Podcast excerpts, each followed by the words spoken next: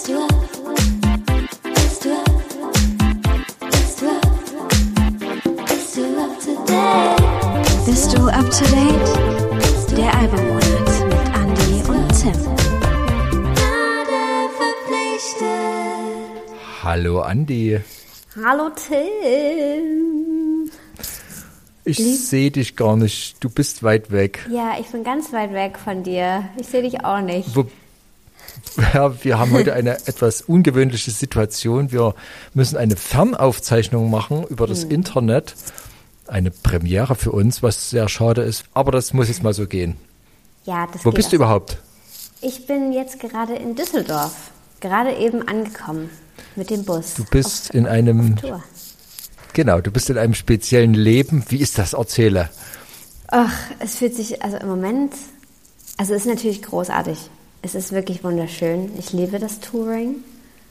Ihr seid mit Blond auf Tour, muss man Genau. dazu sagen. Wir dürfen Powerplush. die fabelhafte, die fabelhafte Band Blond dürfen wir äh, supporten. Jetzt schon seit, oh Gott, ich glaube fast drei Wochen. Ich glaube am Donnerstag sind es drei Wochen. Oder sogar noch länger. Ich weiß es gar nicht. Ich habe das Gefühl für Zeit verloren. Naja, auf jeden Fall äh, sind wir vier unterwegs und jetzt gerade in Düsseldorf angekommen. Jetzt sitze ich hier in einem Raum, der mir zur Verfügung gestellt wurde. Und jetzt telefonieren wir. Backstage sozusagen. Backstage. Ich, da kommen so bei mir wehmütige Erinnerungen von meinem eigenen Tourleben. Ich war ja auch mal mit einer Band auf Tour, mit meiner Ja. eigenen Band.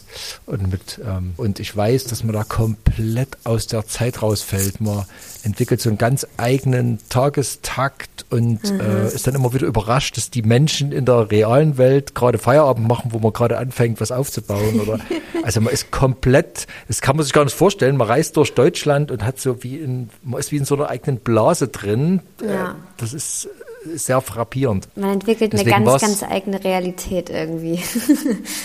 Aber du klingst sehr entspannt und das, ich unterstelle, es macht dir großen Spaß. Es macht mir riesigen Spaß. Ich äh, könnte mir nichts Schöneres vorstellen derzeit. Es ist wirklich, es ist wie eine riesige Klassenfahrt, weil wir die ähm, Leute von Blond ja auch sehr gut kennen und es ist einfach wie mit seinen besten FreundInnen unterwegs zu sein und das, äh, ja, was kann es Schöneres geben eigentlich? Deswegen bin ich sehr dankbar diese, auch.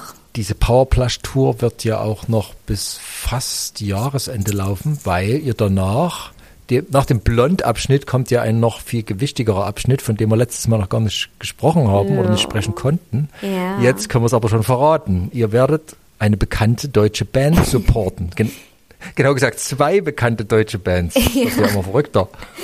Ganz, ganz richtig. Also äh, ohne Pause. Sprich's aus.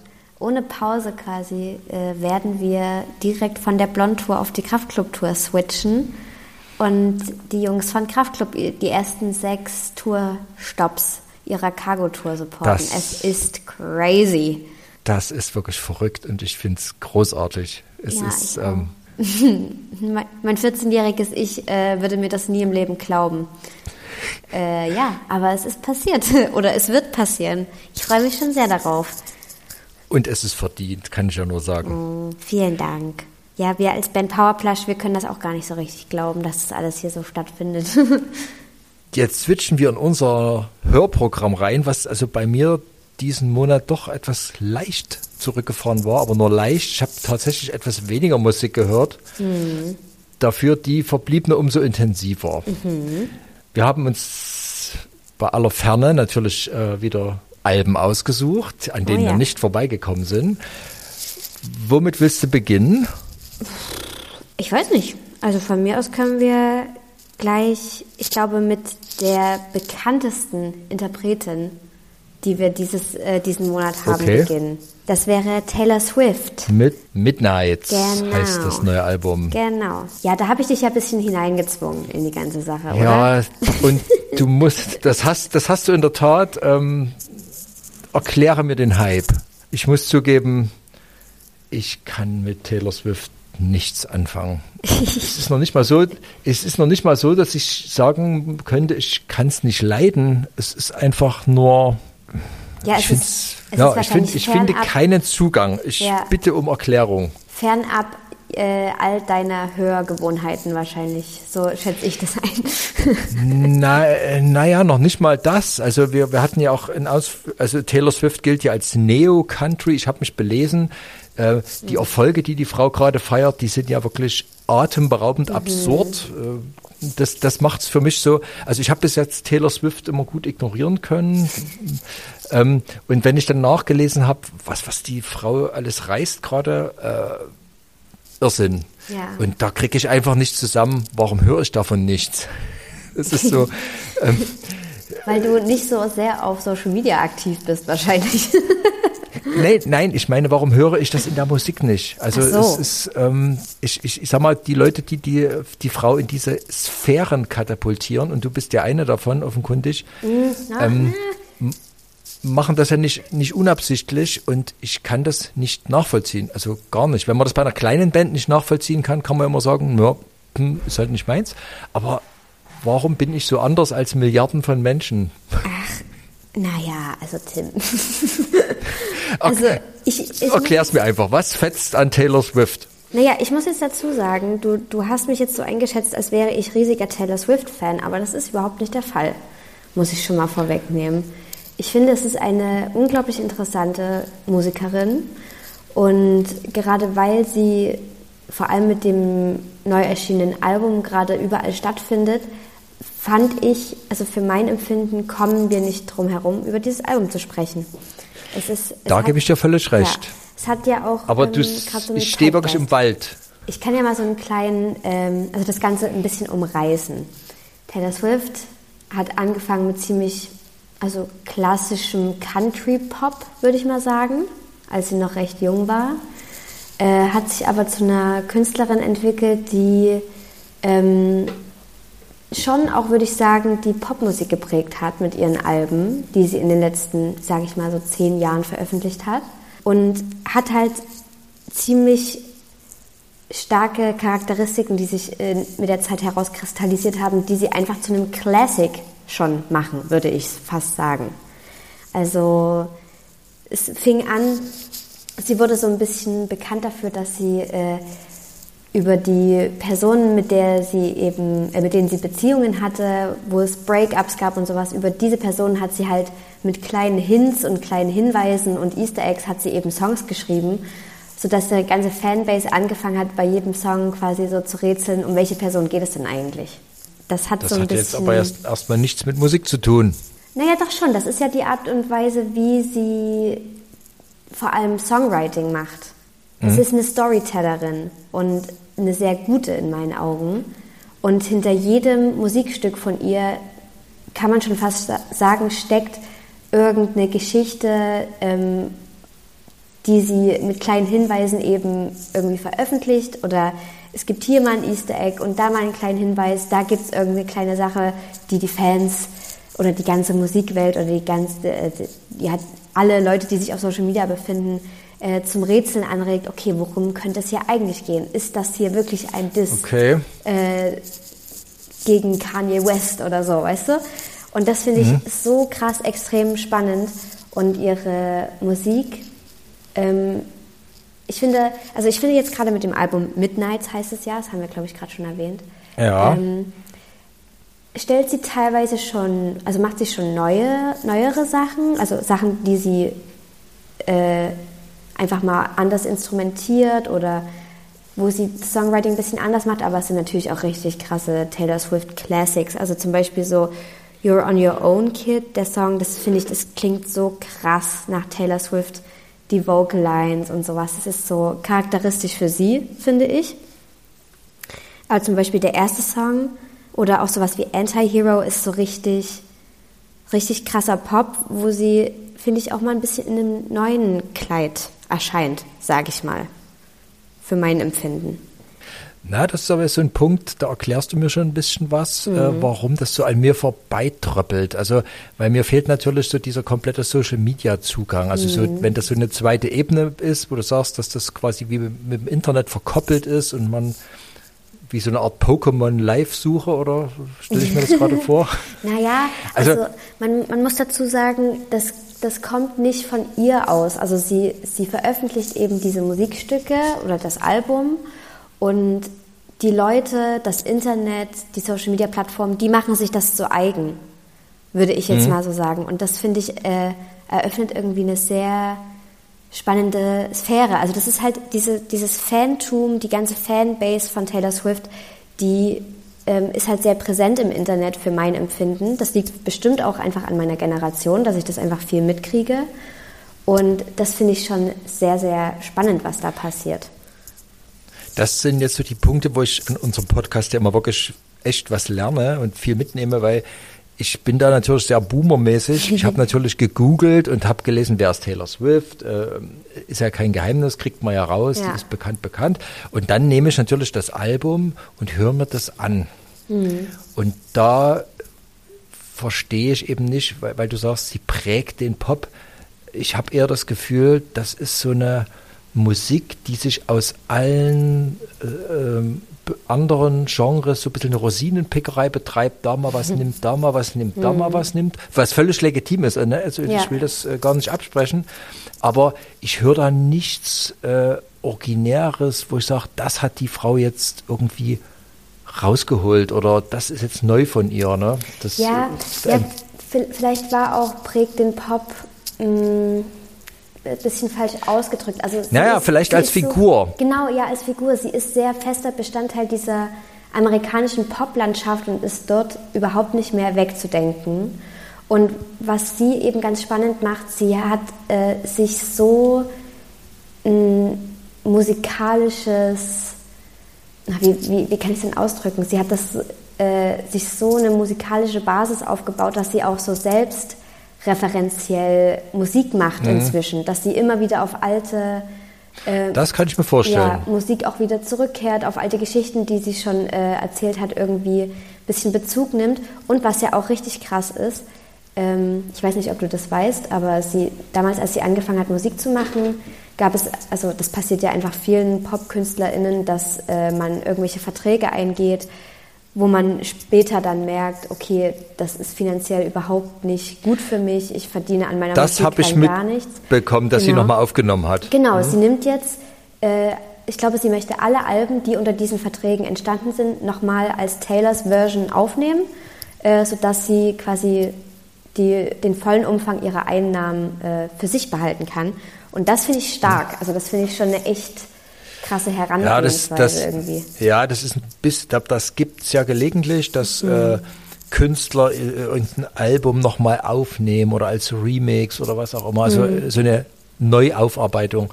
Und da muss ich sagen, da habe ich in meinem Leben sehr, sehr selten ähm, Sachen gehört, wo ich sage, das hat sich gelohnt. Äh, da- also da Ja. bin ich, da bin ich skeptisch, ob das künstlerisch Sinn macht. Als Geschäftsmove finde ich es durchaus ja respektabel. Also, Aber ähm, ich gehe nicht geschäftlich ran, ja. Ja, ja, voll.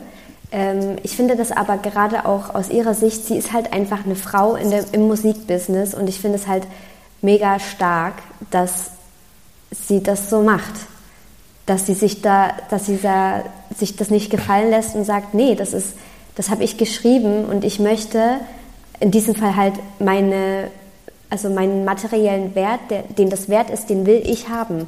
Das ist natürlich ein sehr kapitalistisches Denken und so, aber ich finde, das ist schon nochmal äh, eine, ein anderes Statement, wenn es von einer Ja, Frau kommt, Ja, die ja, in das- sehr, sehr jungen Jahren hat angefangen, irgendwie na, das, das, also einen kleinen Einblick habe ich da bekommen. Ich habe mir jetzt äh, die ähm, schöne Netflix-Serie The Playlist angeschaut. Ah, oh, äh, das will die Hand, die. Hand von Spotify. Das ist eine extrem empfehlenswerte Serie, weil sie das Thema Spotify quasi von allen Richtungen beleuchtet. Also es kommt der Investor zu Wort, der Erfinder selbst, Mhm. der, ähm, der Programmierer, der Künstler. Also das wird aus allen Richtungen beleuchtet. Mhm. Und da gibt es auch eine Szene, wo quasi der Manager von Taylor Swift aufschlägt und zu den Spotify-Leuten sagt so, also passt mal auf, Freunde. Mhm. Taylor Swift äh, sorgt für, keine Ahnung, zwei Drittel eures Gesamttraffics. Mhm. Wir wollen fairere Verträge haben. Und ähm, da, da wird diese ganze kritische, äh, äh, ich sehe ja Spotify extrem kritisch, der Film Ja. auch, äh, wobei auch so, sagen wir mal, ein paar neue Perspektiven mir gezeigt hat. Aber das soll jetzt mal nicht das Thema sein. Und da fand ich den Ansatz schon auch gut, dass da eben eine Künstlerin die die Macht hat, die Macht dann eben auch nutzt im Sinne der Künstler. Ja. Also wie gesagt, als, als Business-Move verstehe ich das. Aber nochmal, ich habe mir die Platte angehört. Die Frau hat weder eine besonders schöne Stimme, die hat keine schlechte Stimme, aber auch keine besonders herausragende. Also wir hatten letzte, letzten Monat äh, Noah Cyrus, das ist auch nicht meine Musik gewesen, aber das hat mich dann mit deiner Einführung wirklich umgehauen. Also das ist, es hat eine Qualität, wo ich sage, wow, das höre ich bei Taylor Swift gar nicht. Das ist für mich Industrieware. Ja, wie gesagt, und die Songs sind so, das ist so zusammen und da mal was. Und, also ich, das, ist, das ist so richtige Egalmusik für mich. Ich, also ich kann sehr gut ohne die auskommen.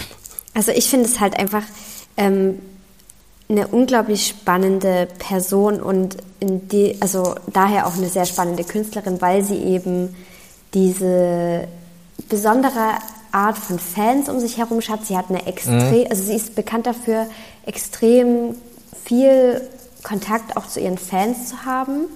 Äh, dadurch ist diese, dieses ganze Fantum wahrscheinlich auch um sie herum so stark und spielt so eine große Rolle.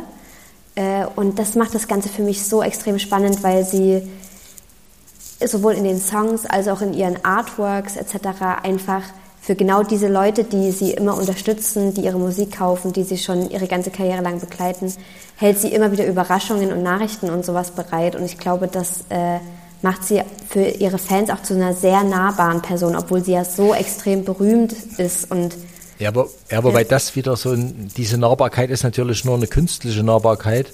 Und ich finde das alles dann gut, wenn, wenn da was rauskommt, irgendein künstlerischer Input für alle. Also wenn das eine Björk macht oder wenn das für mehr als eine Gruppe ABBA macht. du kommst oder, immer äh, wieder ne? auf Björk zu sprechen. Ja, ich, das, ich gebe zu, Björk ist in dem Zusammenhang halt immer also das, das Beispiel. Aber weißt du, was ich meine? Wenn, das, wenn Künstler sagen, ich nehme das Business für mich in der Hand, um meine Kunst umzusetzen und dann kommt dort eine Kunst raus, wo ich sage, okay, gefällt mir vielleicht nicht, aber das ist, das ist ein Beitrag.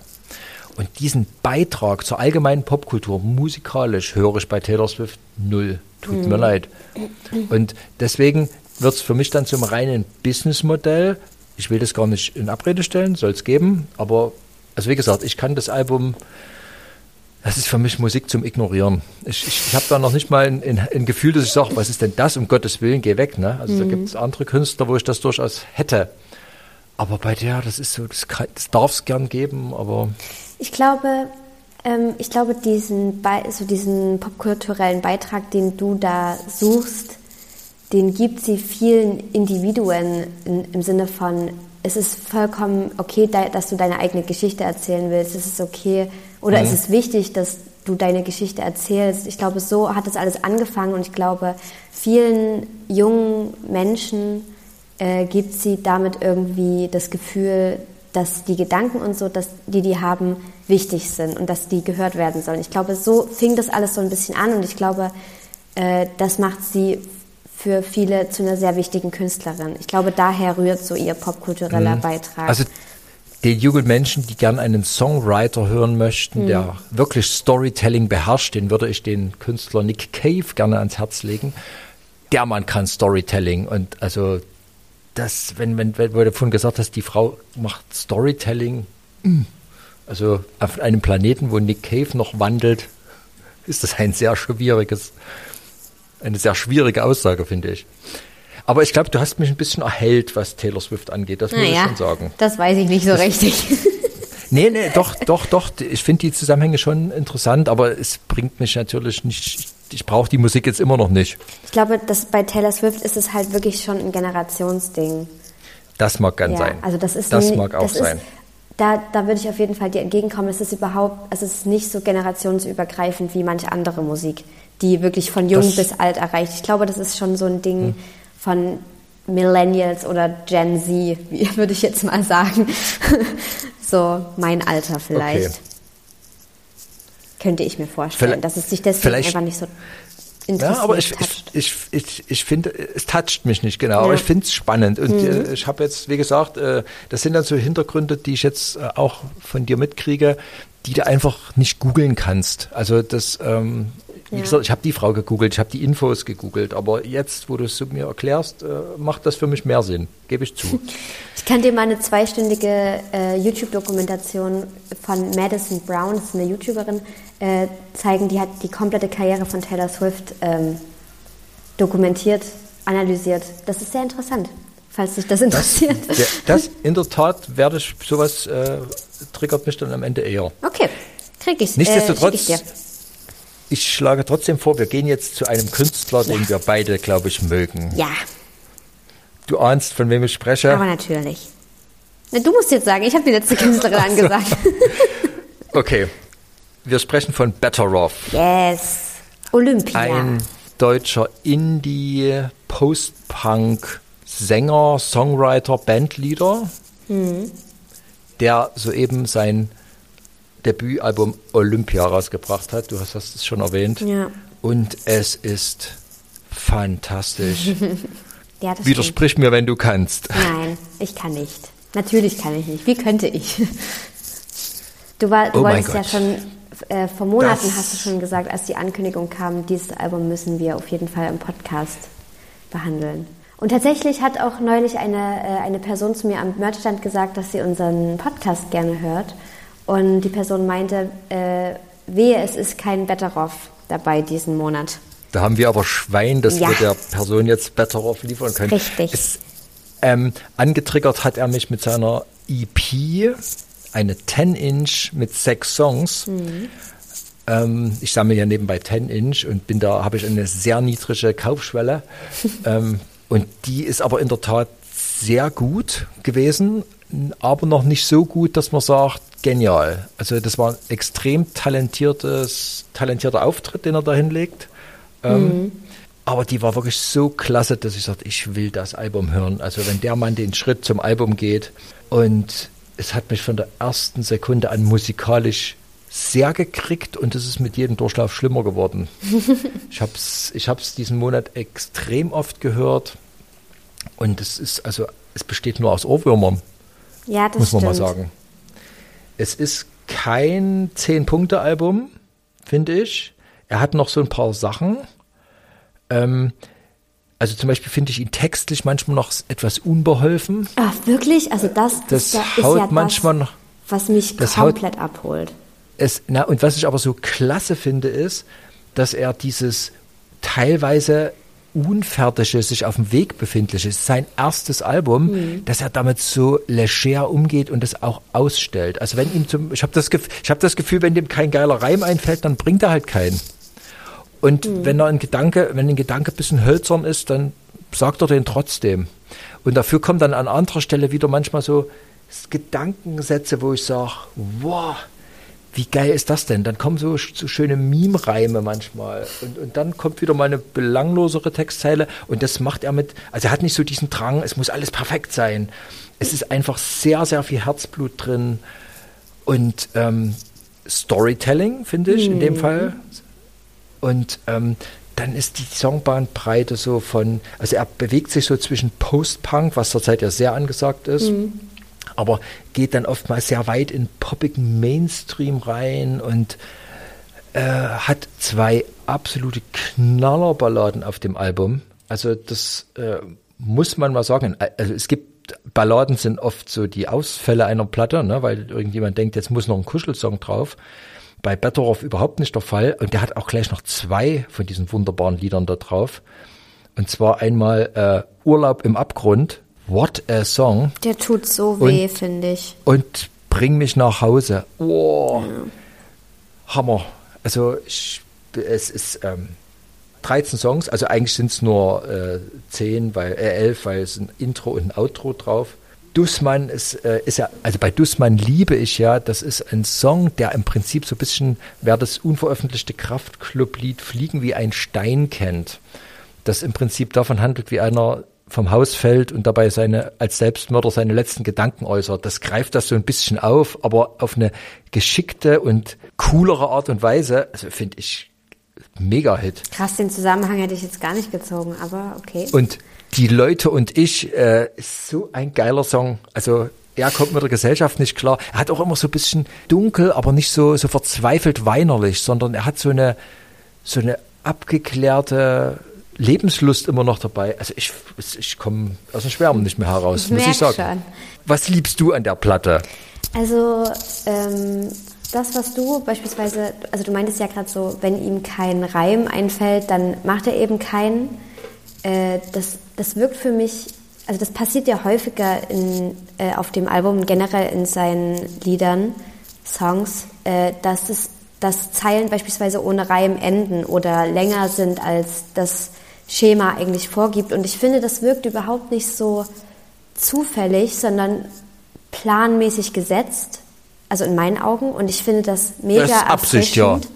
Ich finde das total erfrischend. Ich finde, das ist, also das hat mich so oft schon zum Schmunzeln gebracht auch. Und das finde ich, es ist so ein ausgeklügeltes, gewitztes Schreiben an manchen Stellen.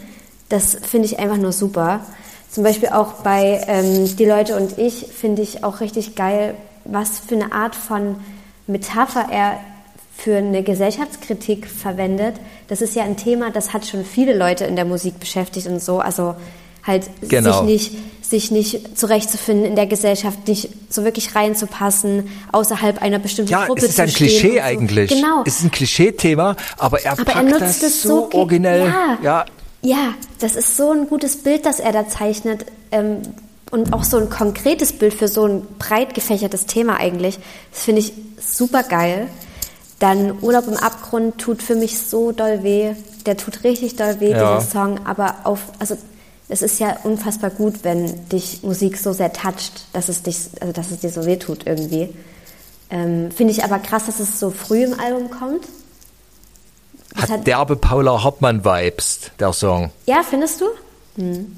Finde ich, ja. Ja. Aber die, die männliche Version davon vielleicht. aber der, der ist wirklich, vor allem, aber auch da ist er nicht weinerlich, sondern so, so gefasst irgendwie. Mhm. Äh, das, also er, er overpastet die Gefühle nicht. Und da, da, Das macht es so intensiv. Und dann Ja. musiziert er so sparsam dazu. Ja, also das das, ist Ja. unglaublich, wie wenig Musik auf der Platte eigentlich stattfindet. Ja. Also wie, wie, wie, wie, wie aber das Ohr, also Das war auch ein Punkt, den ich noch mit nennen wollte. Ja, das hast du sehr gut gesagt. Das lässt aber halt auch unglaublich viel Raum für das, was er zu sagen hat. Mhm. Das finde ich mega schön. Und trotzdem begleitet das, begleitet die Musik das Gesungene aber in einer vollkommen guten, angemessenen Art und Weise, dass es sich irgendwie perfekt zusammenfügt irgendwie. Also da, wo, wo zum Beispiel mal diese, also ich will es jetzt nicht Entgleisung nennen, aber wo zum Beispiel der Text mal nicht ins Schema passt, ist die Musik da, um das Ganze gut zusammenzuhalten. Weißt du, was ich meine? ja, Das finde ich, auf jeden Fall. das finde ich irgendwie ganz großartig. Mein Lieblingssong ist äh, Berlin ist keine Stadt. Das war ja auch eine Das Single-Auskopplung. ein, das, das ist ein Hit, ja. Oh, diese- dieses Der Gitarrenriff. Der geht, der geht ins Gebein. Ja. Das, und das finde ich auch noch, es ist ein ganz klarer Stil. Also wir sind wirklich im Post-Punk, kann man sagen.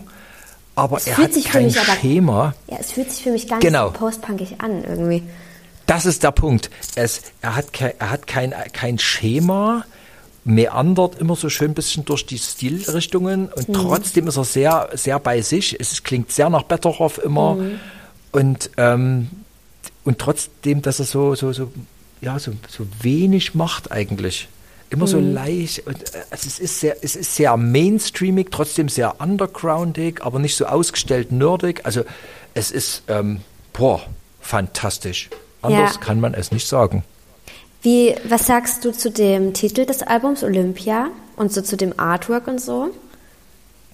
Frage ich dich Das jetzt einfach ist mein mal ganz. winzig, das ist mein winzig kleiner Kritikpunkt. Ähm, er ist ja, wie ich gelesen habe, ehemaliger Leichtathlet. Also er kommt aus Thüringen, muss man vielleicht dazu Mhm. Ja. sagen, ist nach Berlin gezogen, lebt, glaube ich, in Leipzig mittlerweile oder hat auch mal in Leipzig gelebt. Ähm, und er war mal Leichtathlet. Und ich finde das Artwork extrem gelungen. Also er ist immer als Sportler so ein bisschen im Ja. 30er, 70er Jahre Look äh, mit, mit, dieser, äh, mit dieser Bahn, mit dieser roten Bahn da überall verschwitzt und in den Videos äh, betreibt er verschiedene Sportarten. Ähm, das finde ich optisch super originell gelungen. Es matcht aber, finde ich, nicht so richtig mit dem gesamten Album. Also das, in dem Titel Olympia wird so ein bisschen der Moment gefeiert, also ist, da geht es um den Moment, der ein ganzes Leben verändert und so. Und das wird dann mit der Olympiade so an, aber also dafür, dass das so konzeptionell aufgezogen ist, äh, finde ich das so ein bisschen, ja, dass das haut jetzt nicht so hundertprozentig hin. Aber da andere Künstler in ihren Videos ja ganz oft so irgendwel irgendwelchen random Kram machen, äh, stört mich das jetzt auch nicht. Aber es ist jetzt kein, kein Extra, wo ich sage, ah, ein Olympia-Konzeptalbum oder so. Ich habe Das ist, da, ist nett. ich habe da auch viel drüber nachgedacht und ich habe mich auch ein bisschen belesen zu dem Album und ich habe zum Beispiel bei laut.de ähm, eine Albumkritik mir durchgelesen und da wurde das irgendwie für mich in ein ganz gutes Bild zusammengefasst und zwar also Betteroff ist ja auf dem Cover zu sehen und er schaut da ja wie so in die Kamera, als würde er gefühlt gerade seinen Schnürsenkel so zubinden, so wie kurz, kurz vorm Start. Ja.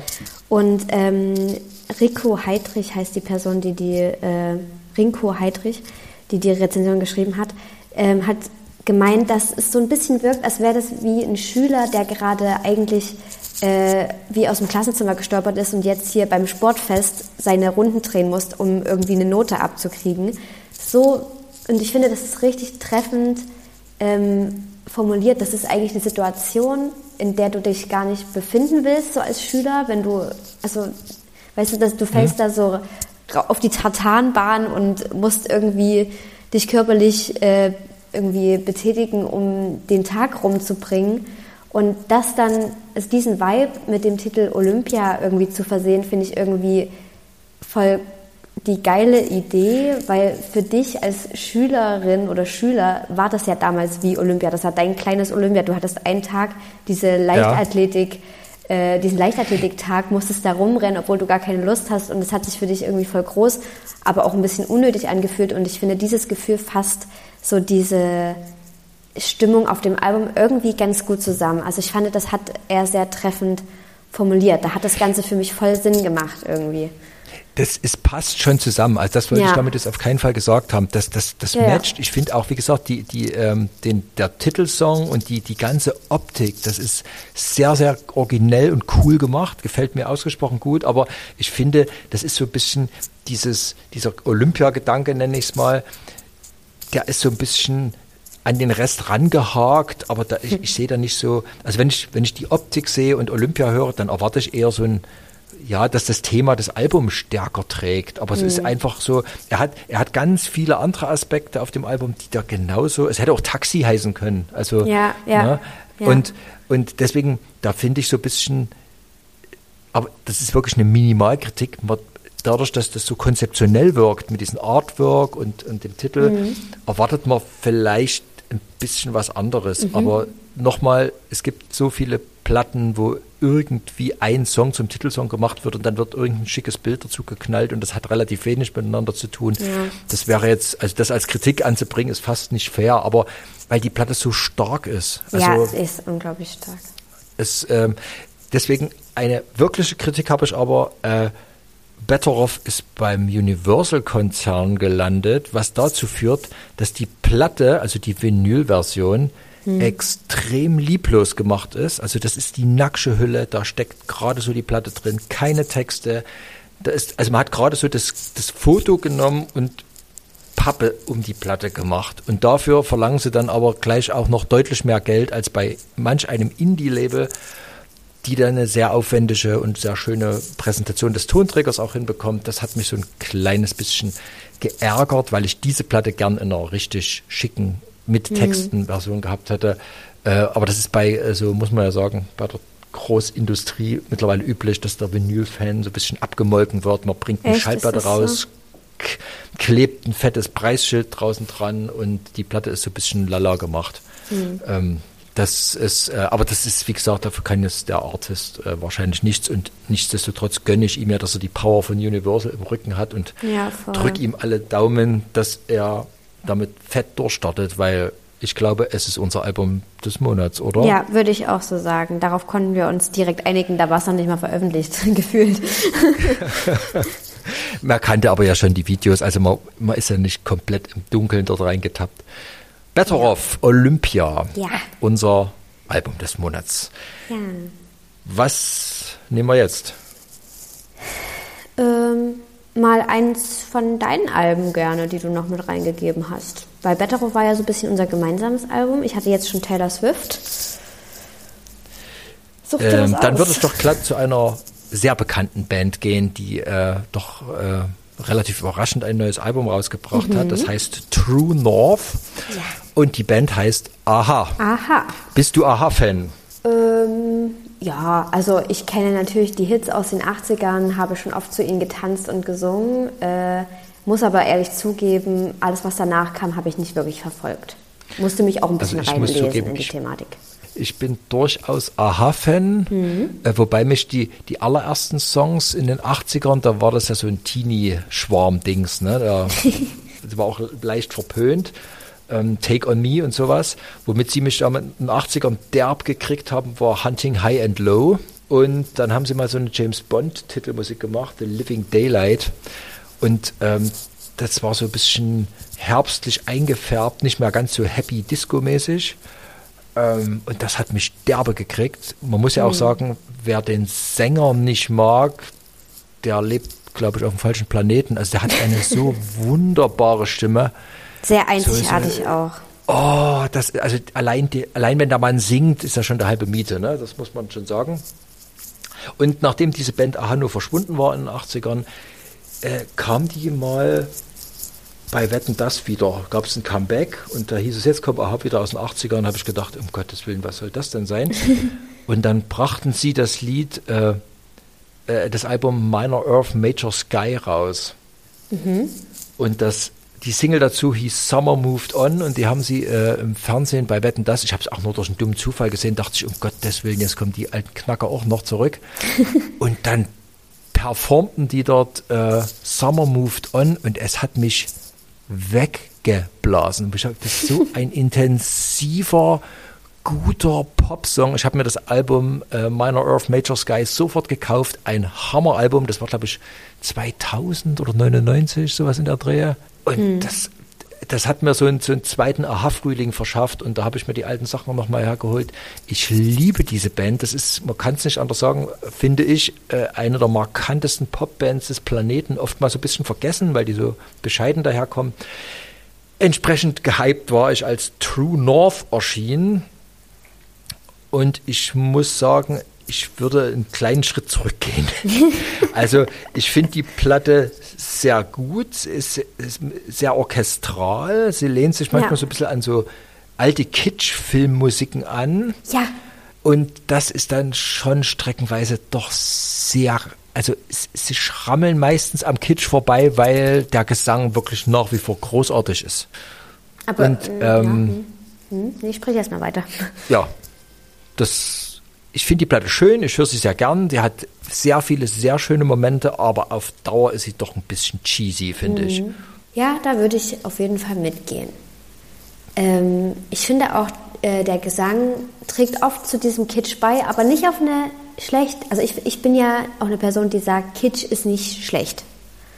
So, und es ist ja schon so, dass der Sänger das sehr gefühlvoll und manchmal auf eine recht dramatische Art und Weise macht, die das Ganze auch mit ein bisschen. Morten Harket heißt der Genau. Sänger, muss man Ähm, aber das ist ja nicht unbedingt schlecht, dass es dann in diese Richtung geht. Ich habe viel darüber nachgedacht. Also ich habe mich natürlich auch wieder ein bisschen belesen, weil ich bin recht blauäugig an diese Platte herangegangen. Wie gesagt, ich habe die ganzen letzten 40 Jahre quasi verpasst, was Aha angeht, muss ich ehrlich gestehen. Ähm, und habe mich gefragt, okay, wie kommt das jetzt, dass sie, ich glaube, das letzte Album war ja 2015 oder so, dass sie nach sieben Jahren wieder äh, doch nochmal ein Album veröffentlichen und habe dann auch herausgefunden, dass sie sich ja schon zweimal getrennt hatten als Band. Und dass sie jetzt, äh, dass sie auch gar nichts mehr persönlich miteinander zu tun haben, sogar in anderen, also unterschiedlichen Ländern leben und sich nur ab und zu auf irgendeine Art und Weise wieder zusammenfinden, um nochmal an diesem Projekt zu arbeiten. Und dann entsteht plötzlich ein Album. Das finde ich irgendwie auch spannend, dass es so ist. Dass es eigentlich so, dass die gar keine, gar keinen so Zusammenhang mehr persönlich zueinander haben. Ja, und Oder? Ich finde, das ist voll der spannende Fakt eigentlich.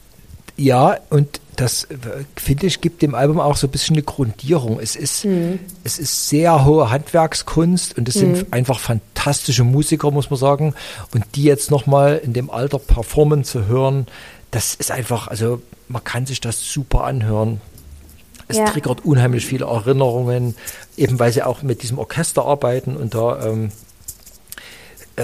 sehr viele Assoziationen äh, auf einer ungewohnten Ebene einflechten. Also es ist wirklich ein tolles Album.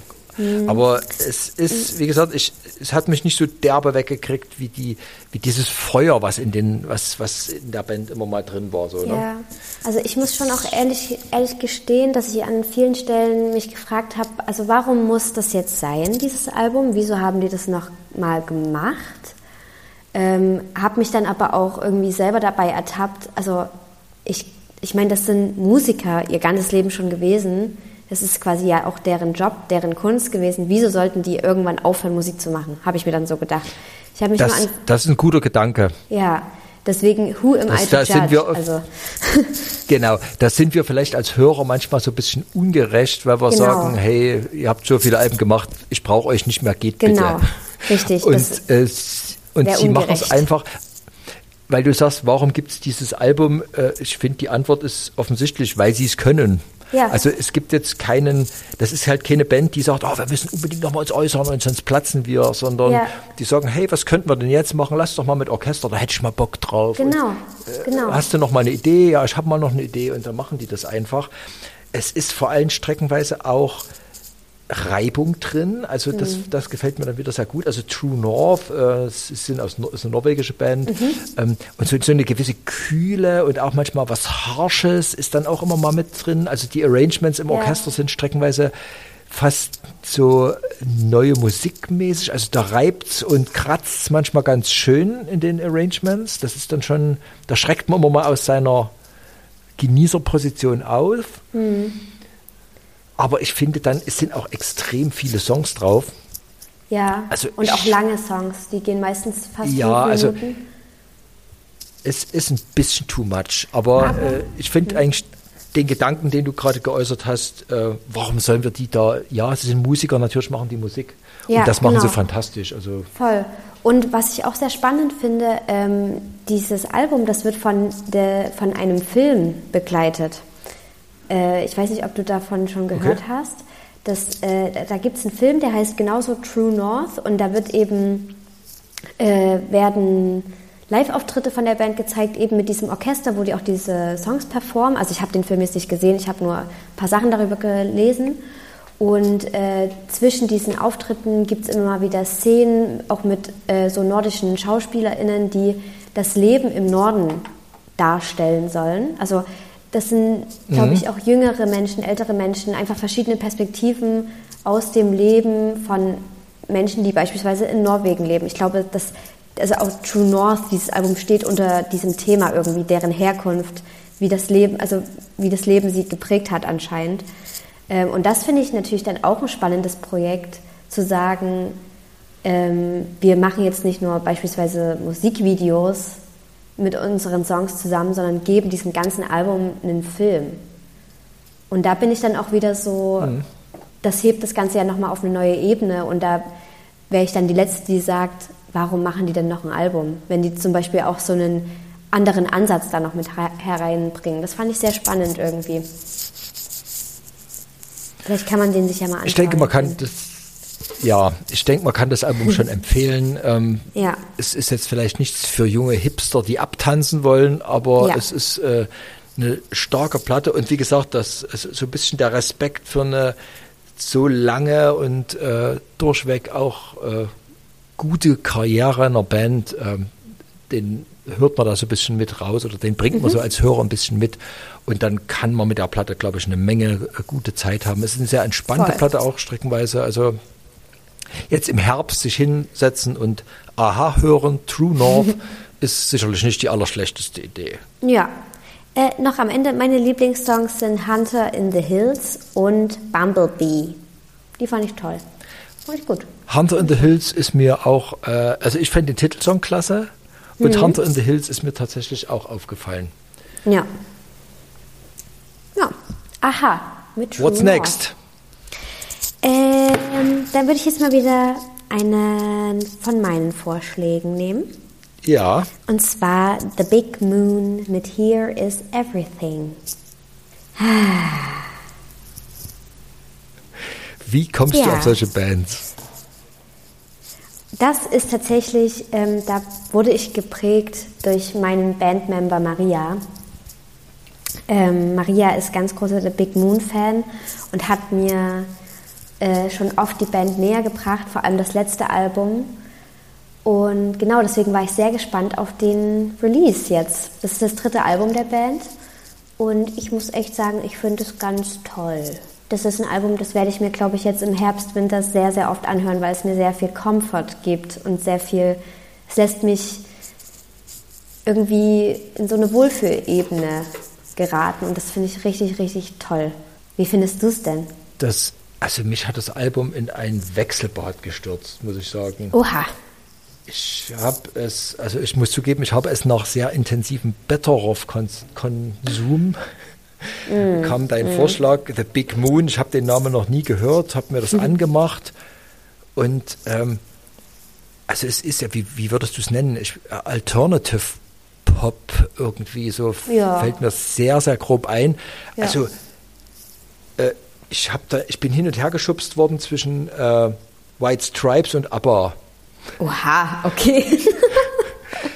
Also es sind, man muss sagen, es sind vier Musikerinnen ja, aus äh, Großbritannien. und sie sind, sind äh, nicht mehr ganz junge Frauen. Also es sind jetzt keine 16-jährigen Mädels, Nö.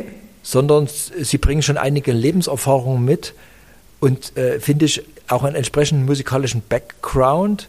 Und das Album ist ein Kaleidoskop, finde ich. Also ähm, es gibt Passagen, wo ich am liebsten ausgeschaltet hätte, so kitschig sind die. Und dann kommt wieder so eine ruppische, gewagte Wendung, wo ich sage, hoppala, zum Glück hast du doch nicht ausgeschaltet. Und dann, äh, dann knuspern die da äh, einen Groove raus, wo du sagst, oh, wie geht das denn? Und äh, also es ist sehr abwechslungsreich, ohne dass es so verrückt abwechslungsreich ist, dass man sagt, oh, jetzt brechen die mit allen Regeln und, und machen alles neu, sondern es ist einfach ein ganz buntes, im, sagen wir, im Herbstlaubsinne buntes Album mit ganz vielen Überraschungsmomenten. Also es war wirklich ein, ein Wechselbad für mich. Ich äh, musste es mir wirklich mehrmals anhören, um da so ein bisschen, ein bisschen warm damit zu werden. Ja, Aber ich habe nie gehört von. Äh, sehr spannende Band. ja, um da vielleicht nochmal so ein also, super Gesang. Super Ja. Gesang, weil die singen alle, glaube ich, ne? Und das ist, Mm, ja, ich äh, glaube, also die es gibt aber eine Frontsängerin. aber die machen extrem viel aus ihren Stimmen, finde Ja, ja, das stimmt. Ja, um da vielleicht nochmal so ein bisschen ähm, Informationen drumherum zu geben. Äh, die Frontsängerin, ach man, ich vergesse immer den Namen. Juliet Jackson heißt sie. Die hat während der Corona-Zeit ähm, war sie schwanger und hat ihr äh, hat einen Sohn zur Welt gebracht und das findet sich thematisch sehr viel auf dem Album wieder. Auch auf dem Cover. ist, glaub ich, auch auf dem sie- Cover, ja, genau, ne? Auf dem Cover ist sie zu sehen. Das Cover finde ich so großartig. Das sieht aus wie aus einem Coming-of-Age-Film. So ein Indie-Film. Ich liebe das Cover. Es ist ganz toll. Da kniet sie so auf dem Bett und man sieht halt ihre Murmel, ihren Schwangerschaftsbauch. Und es ist einfach ein tolles, also es ist wirklich ein tolles Cover. Genau, und ähm, diese ganze, so auch Struggles mit den ersten Monaten der Mutterschaft, mit der Schwangerschaft und so, die werden da thematisiert. Und ich finde auf so eine schöne, einfühlsame Art und Weise, also auch einfühlsam im Sinne von, sie verarbeitet das, glaube ich, sehr für sich, beziehungsweise die ganze Band mit ihr gemeinsam, alle verarbeiten das so ein bisschen und sind dabei auch sehr lieb zu sich selbst. Und ich finde, das ist auf jeden Fall eine Sache, die es viel öfter geben müsste, dass man einfach lieb zu sich selbst ist, sich Schwächen eingesteht. Äh, Das ist, glaube ich, ein Ja, cooler, das ist ein cooler Einwurf. Lieb zu sich selbst, das Gefühl hatte ich auch. Die machen Ja. Mhm. einfach ihr Ding. Also das ist nicht so ein, wir wollen mal experimentell sein und jetzt müssen wir mal das Nee. noch und das noch ausprobieren, sondern die haben einfach so zusammengekratzt, was sie so haben und wo sie Bock Ja. drauf haben und haben das einfach mal gemacht. Und wenn Ja. das eben ein, ein ABBA-mäßiger Refrain ist und dann, dann an der nächsten Stelle kratzt es mal wieder. Also das äh, Sucker Punch zum Beispiel ist ja Mhm. fast schon, das ist ja schon fast bissig, das ist ja, ähm, also die haben, können auch mal ein bisschen aggro werden, ne? Und Ja, dann, also, dann lassen die wieder los und also das ist wirklich lieb zu sich selbst, ist ein saugeiles. Stichwort, ja. Ich finde, man merkt auch in dem Umgang miteinander, also ich verfolge die auch so ein bisschen auf Social Media und so und die Musikvideos, man merkt in dem Umgang miteinander, dass die ganz sehr versuchen, sich so einen Safe Space zu geben, auch innerhalb der Band, dass es einfach auch vier sehr eng miteinander befreundete Personen sind. Und ich finde, das ist was so krass Erstrebenswertes und das schaffen die auch richtig gut, dieses Gefühl in die Musik zu packen. Das finde ich richtig, richtig, richtig toll. Das ist auch was, was ich mir sehr zum Vorbild nehmen würde. Und ähm, ich habe mich auch ein bisschen zu den Songs belesen, zum Beispiel mit Two Lines und White Eyes, die sind recht am Anfang auf dem Album. Ähm, also Die ersten so, beiden, ja. Genau, das äh, sind zwei Songs, die sind für mich irgendwie richtig groß und ich glaube, die wollten dann sehr also so ein, also vor allem mit White Eyes so ein Gefühl, also so ein was Schönes, was Großes, was, also was positive Gefühle auslöst. Ich glaube, das ist auch so ein bisschen daran angelehnt an so einfach die, das erste Mal so dein Kind zu sehen, also so riesige große Augen, die plötzlich zum ersten Mal das Licht der Welt erblicken, so nach dem Motto. Und gehen dann aber zum Beispiel mit, Sack, mit Sucker Punch äh, genau in die andere Richtung und vertonen so ein bisschen das Gefühl, wie müde man auch ist und wie anstrengend es sein kann, immer präsent zu sein, zum Beispiel in der Mutterschaft und äh, irgendwie zu funktionieren. Und, und das funktioniert aber auch einfach nicht immer mit der größten Freude und Fröhlichkeit, sondern es ist auch einfach nervenzerrend. Und dass sich das so ein bisschen abwechselt auf dem Album, finde ich super spannend und fließt für mich auch sehr gut ineinander irgendwie, weil man da auch schnell wieder rauskommt und dann ist plötzlich wieder so ein bisschen Mitgefühl da und dann singt man wieder ein bisschen über Zweifel. Zum Beispiel Trouble ist, finde ich, auch so ein krasser Song. Ähm, das, da gibt es auch die Zeile, ähm, warte, Trou- Trouble won't last forever oder sowas in der Art. Irgendwie ist es sowas wie, die, die Probleme und so, das wird nicht für immer so sein. Du wirst da irgendwie rauskommen aus der Situation, die dich gerade richtig beschäftigt und die dich draint. Ähm, und ich weiß auch nicht, das ist, es sind so viele Gefühle und auch so mit Themen, mit denen man sich zwangsweise irgendwann beschäftigt. Also zum Beispiel ich auch als Flinter-Person, ich beschäftige mich ja auch irgendwie, will ich mal Mutter werden oder sowas in der Art, wie wird das sein? Und wenn das dann eine Flinterband vertont, die auch Musik machen wie du selbst, dann ist das was, was dich einfach sehr toucht und wo, wo du dich siehst irgendwie in irgendeiner Form. Also nicht, weil ich jetzt plane, Kinder zu kriegen im nächsten Jahr, aber weil das so, du siehst da halt eine Frau, wo immer gesagt wird, Frauen haben irgendwann so einen gefühlten Ablaufdatum und dann musst du Mutter sein und kannst nichts anderes sein, aber es wird dir halt auch anders gezeigt, also gezeigt, dass es anders funktioniert. Und in diesem Zusammenhalt von Dass der Band wird das ineinander greifen kann, so. Ja, genau. Und das ist einfach toll.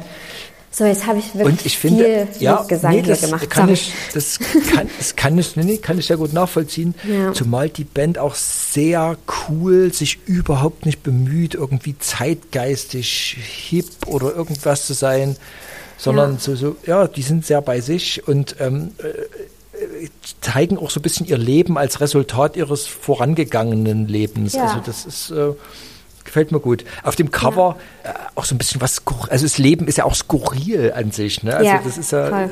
nicht, und das bringen die, glaube ich, ganz gut rüber. Also ich denke, das ähm, kann man wirklich empfehlen. The Big Moon, Ja. Here is Everything heißt das neue Album. Spannende Genau. Band. Ja. Ah, Schön, dass es dir auch ein bisschen gefallen Ja. hat. Das freut mich. Wir kommen zu So. unserer erstmal letzten Band, die Mhm. ich vorgeschlagen habe, weil sie zurzeit so ein bisschen in der Rock- und Metal-Szene in aller Munde ist. Eine Hm, das belgische Band, ein. Trio, nennt sich Brutus, äh, mit einer singenden Schlagzeugerin. Ja, das ist krass. Ich muss zugeben, dass ähm, in meinem Umfeld sehr viele Leute die Band extrem feiern. Ich bin nie so richtig rangekommen. Aber das Mhm. neue Album das äh, heißt Unison Live. Das hat, äh, das ist doch auch so farbig im post-rockigen Sinn, dass es mich gekriegt hat. Also die Band äh, meandert so ein bisschen durch viele Spielarten des härteren Genres, ist dabei aber sehr atmosphärisch, sehr abwechslungsreich. Das ist mal progressiv, dann es kommen auch mal ein paar, paar Blastbeats rein, aber Ja. es ist doch sehr eigen und äh, wenn man sich ein bisschen reingehört hat, muss man sagen, kriegt einen das extrem. Was sagst du? Muss, muss ich auch sagen, überraschenderweise hat mich das ziemlich gecatcht. Also ich kannte Brutus vorher nicht. Das ist ja auch überhaupt nicht das Genre, in dem ich mich bewege, aber es hat mich ziemlich beeindruckt. Also zum Beispiel mit dem Song Victoria. Da sagen viele, das, das ist ein ist, bisschen. glaube ich, ja, das ist der Bilder-Hit auf der Platte, ne? ja. Ähm, da sagen viele, dass es eher ein ruhigerer Song ist. Da musste ich ein bisschen lachen, weil für mich fühlt er sich überhaupt nicht ruhig an. Aber ich weiß schon, in, also jetzt in Bezug auf das Genre und so, da ist jetzt nicht wirklich irgendwie viel Blastbeat oder irgendwie sowas drin. Aber äh, ja, der geht für mich trotzdem irgendwie nach vorn, ist sehr intens. Ähm, aber vor allem so die Gitarre am Anfang, das könnte für mich schon fast so ein bisschen, bisschen härteres Indie-Alternative sein. So, so geht es da rein in den Song. Und irgendwie fand ich eigentlich sehr schön, muss ich sagen. Naja, das ist, also wenn es Kritik aus der Metal-Szene gibt, dann eben diese, dass die Band ausgewimpt ist, also sprich zu weich geworden, weil sie haben sich streckenweise schon sehr auch ins, ins Alternative-Gefilde vorgewagt. Ähm, Victoria ist ähm, ein sehr treibender Song, finde ich, aber das ist natürlich jetzt nach Metal-Maßstäben doch sehr zurückgenommen. Aber die Gitarrenmelodie ist einfach so großartig. Das ist, ähm, die, also die getrauen sich an vielen Stellen loszulassen und Ja. ein bisschen wegzulassen und weniger zu spielen. Ja. Das wird auch mal ein bisschen punkrockig, das wird auch mal ein bisschen Hardcore-mäßig. Also die, vor allem die Sängerin, finde ich, hat eine unglaubliche Bandbreite. Ja, das stimmt. Die, die kann schreien, die kann so ein bisschen angekratzt singen, die Ja. kann aber auch sehr sanft singen. Sehr sanft singen. Ja. Wie, wie fandest du den Gesang? Weil er ist ja ungewöhnlich gemischt, wie ich finde. Ähm, der Gesang, den fand ich super, muss ich sagen. Das, ich, für mein Empfinden war das was, was ich noch nicht so gehört habe, was ich noch nicht so kenne auf die Art und Weise. Wahrscheinlich auch, weil ich so in dieser Musik, in dieser musikalischen Richtung nicht sehr bewandert bin. Aber ich fand das total spannend, wie krass ihre Range zwischen total weichem, sanften Gesang, aber dann auch wieder schon fast gescreamte Sachen und dann, wie du schon gesagt hast, das, das Kratzige. Ich fand auch, das kam auf der Platte irgendwie sehr gut raus. Also ich habe jetzt nicht so Vergleiche natürlich äh, zu den anderen beiden Alben, die die schon veröffentlicht haben, aber das hat für mich sehr gut funktioniert, finde ich. Aber dass du das, er ist ja sehr hallig, der Gesang, und sehr in Hintergrund gemischt eigentlich. Das finde ich ungewöhnlich. Auch, also das ist bei solchen Post-Rock-Bands zwar jetzt nicht komplett neu, dass der Gesang auch so ein bisschen in die Instrumente reingelegt wird, aber bei äh, Brutus jetzt in der neuen Version ist es sehr, sehr viel Hall drauf und äh, er ist strecken, also er ist streckenweise fast ein bisschen unter Wert verkauft, habe ich das Gefühl. Aber ich finde, irgendwie hat sich das für mich sehr gut eingebettet. Ich finde vor allem, dieser Hall gibt dem Ganzen Ja, halt es- ja, es- trotzdem es sehr passt, viel aber- Raum. Aber es ist eben, also dafür, dass Sänger ja oder Gesang gern sehr nach vorn gestellt wird, der nimmt sich ja sehr zurück. Ja, voll. Also ich glaube, auch wenn das jetzt ein Pop-Album gewesen wäre, dann hätte mich natürlich diese Art, die Stimme zu mischen, jetzt nicht so überzeugt. Aber ich finde, da passt es irgendwie sehr gut rein. Und was ich auch sehr spannend noch finde, ähm, du meintest ja gerade, dass das so ein bisschen die Kritik ist von den Leuten, die sich im Genre Metal aufhalten, dass die Band so ein bisschen weich geworden ist. Ähm, die Band selbst, also vor allem der Bassist, der meinte, dass das für die voll der große Step war, ähm, auch mal zum Beispiel Songs wie Victoria zu schreiben, weil das sich für sie halt so anfühlt, ähm, dass sie sich halt eben nicht verstecken können hinter zum Beispiel krassen Effekten, irgendwie großartigen Geschreie oder krassen Schlagzeugdingen, die da passieren, sondern dass es für Ja, die den Skills. Genau, sondern dass das für die dann eher so was, was Rohes ist und was sehr äh, so persönlich Nahbares, weil es eben irgendwie nicht so viel auf einmal ist, sondern sie sich da eher ja, so leichter zeigen. Also dass das für die voll der große Step war, das so sehr zu machen auf der Platte. Und das fand ich irgendwie sehr spannend. Das ist ja eigentlich auch voll schön, wenn man dann als musikschaffende Person sich dann für sich persönlich sowas traut. Das fand ich irgendwie cool. Ich denke schon, dass die sich mit dem Album äh, stark weiterentwickelt haben und Mhm. da äh, werden wir wahrscheinlich noch einiges von hören. Man muss sagen, es gibt auch noch eine, oh, ich glaube, eine niederländische, es gibt noch eine Band, die Brutus heißt, Hm. die aber irgendwelchen obskuren Death Metal fabriziert. Das ist, wir sprechen aber hier von den belgischen Genau. Brutus, von dem Post-Rock-Trio, Ja. die hier mit allen Freunden von Gitarrenmusik empfohlen Ja, sei. das sag sogar ich. Wo wir doch jetzt zu einem Album kommen, das doch sehr ungewöhnlich ist, nämlich unserem Klassiker. The Classic. 20 Jahre ist es alt. Sigur Ross.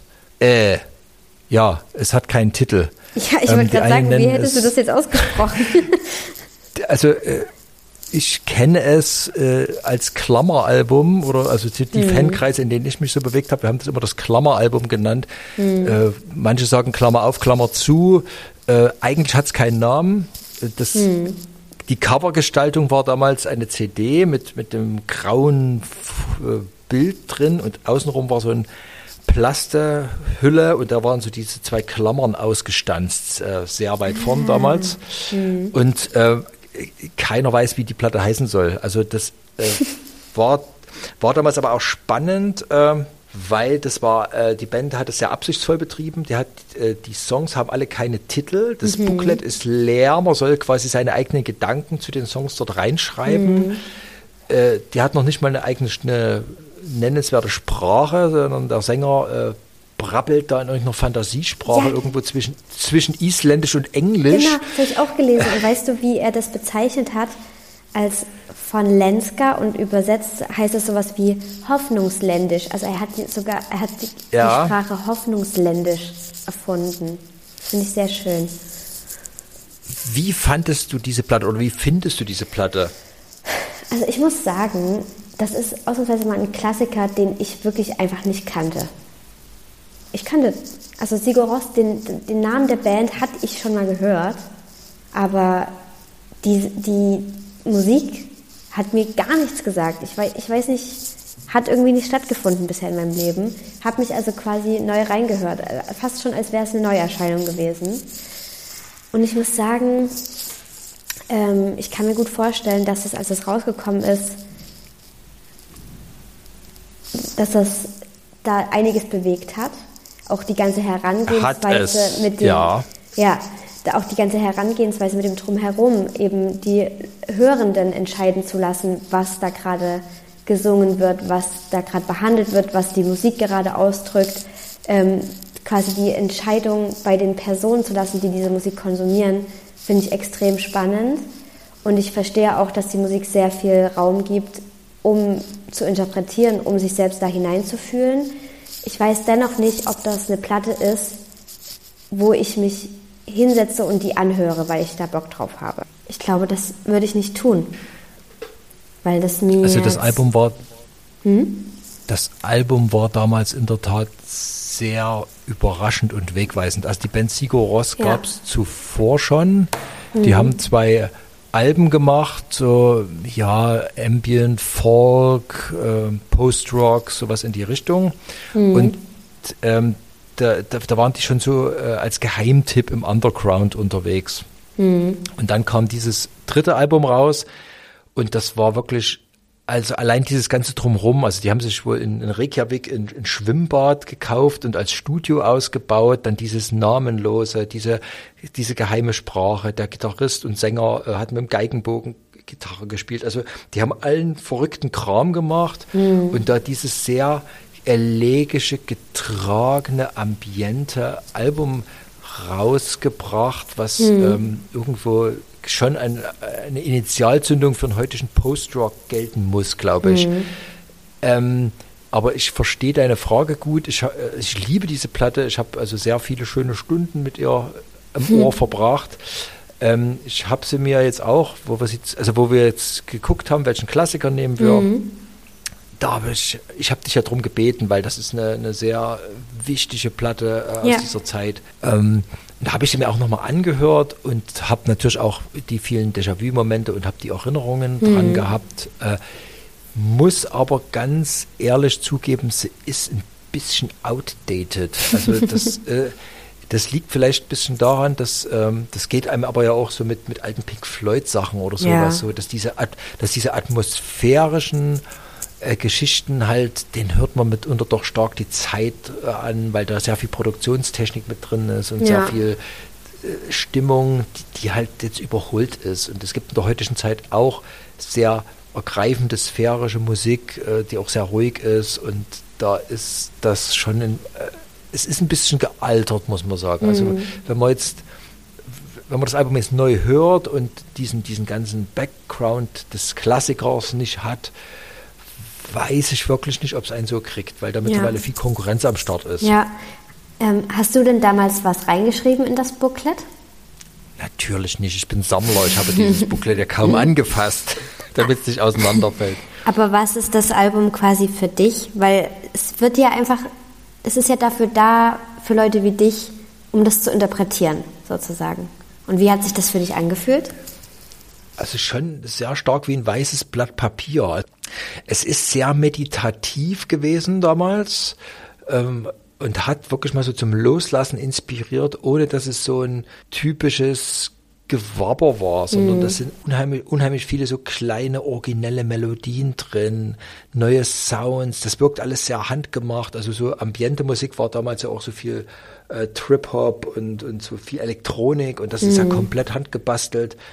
Und äh, also originelle Geräuscherzeugungen, also das hat einen sehr inspiriert, weil man gesagt hat, verdammt nochmal, warum nimmst du nicht äh, irgendwie zwei Sachen aus dem Proberaum und kratzt mal ein bisschen mit denen rum und guckst mal, ob du da einen Sound hinkriegst. So, Ja, ne? ja. Also es, es war es war wieder so ein bisschen back to the roots, äh, zum Handmachen. Ähm, ja, das waren so die die, die Triggermomente, die das Album gebracht hat. Ja. Und es ist, äh, ich fand es immer verblüffend, dass es, obwohl das sehr leer ist eigentlich, dass es trotzdem spannend bleibt über so lange Zeit.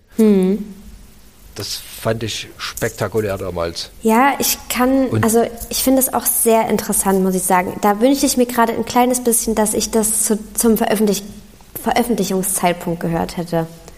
So wie du das beschreibst. Und das war vor allem damals so ein Album, ähm, der damals noch lebende David Bowie oder äh, also da haben sich konnten sich alle drauf einigen. Das ist die, die Band war damals einfach und die wollten ja nicht spektakulär sein. Ne? Die haben da einfach Ja. so ihr schrulliges Ding gemacht und sind dann so zu Superstars aufgestiegen und äh, jeder hat von dieser Platte gesprochen. Und ich glaube, viele Leute haben eben auch mit dieser Platte losgelassen und auch mal ihre Ohren wieder, wieder entspannt und gesagt, einfach mal hören, was Ja. passiert eigentlich. Also so mehr so in diese, nicht, nicht immer so in die Songstrukturen und was ist jetzt angesagt und irgend sowas, sondern einfach mal loslassen, hinhören und sich mal selber rankoppeln an die Musik. Das war damals so das, das Ding und äh, das ist mit der Platte fantastisch gelungen.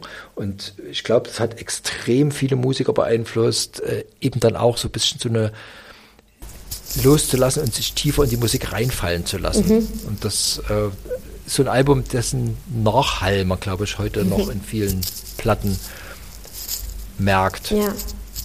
Ja, sehr spannend. Ich bin auf jeden Fall froh, dass ich das kennengelernt habe. Durch dich und durch unseren Podcast. Also, unser Klassiker in diesem Monat ist Sigur Ross, Genau.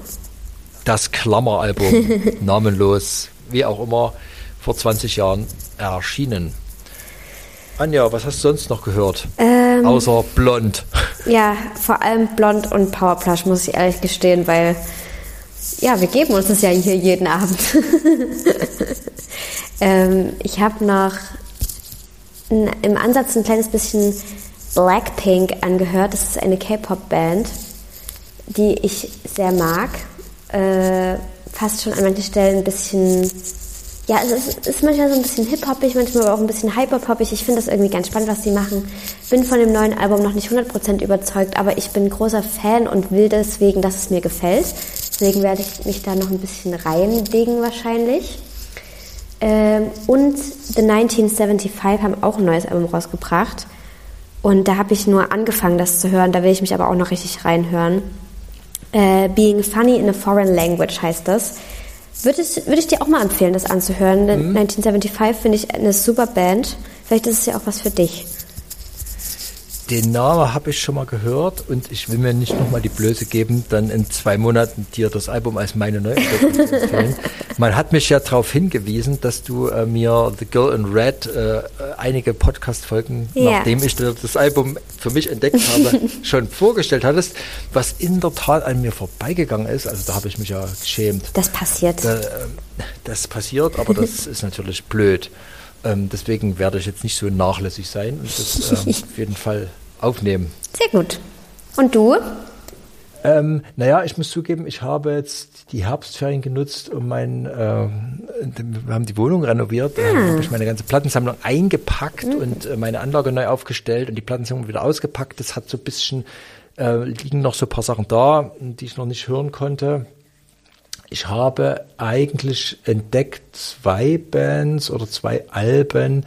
Eine dänische Black Metal Band auf dem schönen Vendetta äh, Label.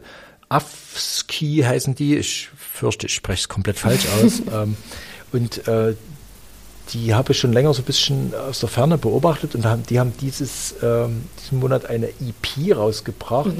I Stillhead heißt die oder I Stillhead, also die singen Dänisch, ne? also ich, ich rede jetzt wahrscheinlich kompletten Unsinn. Und äh, auf der Platte sind tatsächlich äh, einige Akustikgitarren-Arrangements ihrer früheren Songs drauf, also nur mit zwei Akustikgitarren. Das hat mich so ein bisschen an die Band Imperium, die ich sehr liebe, erinnert. Allerdings ist das auch ohne Gesang in dem Fall. Äh, fand ich sehr schön. Das ist eine sehr spannende Platte, sogar mit Noten beigelegt, wo mit wieder der Hinweis an die Universal und ihre Betteroff-Aufmachung gegeben sei. Die Platte hat 17 Euro gekostet, im Gegensatz zu den paar 30 von Betteroff. Und da lag ein ganzes Notenheft dabei. krass. ne? Ja. Also das geht auch. Also Afski habe ich mir dann auch die, äh, die, die Alben geholt und die harren aber noch der Hörung. Aber dieses äh, I Still Had, diese Akustik-EP fand ich sehr, sehr großartig. Und dann habe ich noch eine ähm, ja, Post-Black-Metal-Band für mich entdeckt. Ähm, Falls of Rauros heißen die. Die gibt's schon länger. Äh, Ich habe aber das aktuelle Album mir äh, kommen lassen. Key to a Vanishing Future äh, heißt das. Es ist etwas anstrengend, weil die wirklich zwischen progressiv, Black Metal, äh, manchmal so ein bisschen Voivod-artige Schräglagen drin. Also da ändert sich auch, also alle paar Takte die Stimmung. Das ist nichts, was so einfach reinläuft, aber wer sich, äh, wer auf die Art von Musik steht, findet da einen Jungbrunnen. Also da kann man unheimlich viel entdecken. Ähm, Finde ich eine klasse Platte, werde ich mir auch noch mehrfach anhören, um mich noch tiefer reinzuarbeiten. Key to a Vanishing Future von Falls of Rauros oder Rauros oder wer auch immer man das ausspricht. Ja, das äh, war's dann schon bei mir. Ja, im nächsten Monat dann wieder mehr. Im nächsten Monat dann wieder mehr. Und im nächsten Monat sehen wir uns dann Ja, Ja. gegenüber sitzen. es wird wieder Zeit. Ja, aber ich freue mich doch, dass ihr äh, auf Tour seid. Du musst jetzt bestimmt noch bald Soundcheck Richtig, machen. ich mir muss schon vorstellen, dein, Jetzt in fünf du hast Minuten bestimmt schon ich Zeichen gekriegt. Du Ja. hast bestimmt schon, Mich hat hier schon jemand böse angeguckt. Anja, du musst jetzt fertig werden. ja, ich muss auch zur nächsten Beratung. Ja. Ähm, es war wieder sehr schön. Ich hab, Fand ich äh, auch. Es ist wirklich, ich, ich, ist kein Schmuh, also ich, ich lerne da wirklich was und ich, äh, das öffnet mir immer den, den Blick, äh, ja, mich mit dir über die Sachen zu unterhalten. mir auch. Also musikalisch Das- bildest du mich sehr weiter, Tim. Das muss ich dir schon lassen. Du, du mich aber. Ja, das äh, ist, sei nicht verschwiegen. Ich freue mich immer sehr auf unsere Aufnahmen und ich freue mich Ich auch mich auf auch. die nächste Runde. Ja, das wird tolli. Und jetzt Und hört ihr erstmal alle Alben, über die wir gequatscht haben. Ja, und du machst einen schönen Soundcheck. Ja, mach ich. bin ich. auf die Kraftclub-Shows gespannt. Das wird großartig, ich sag's dir. Das kann ich mir gar nicht anders denken. Alles klar. klar. Bis dann. Bis dann, Tim. Tschüss. Tschüss. Gnade verpflichtet.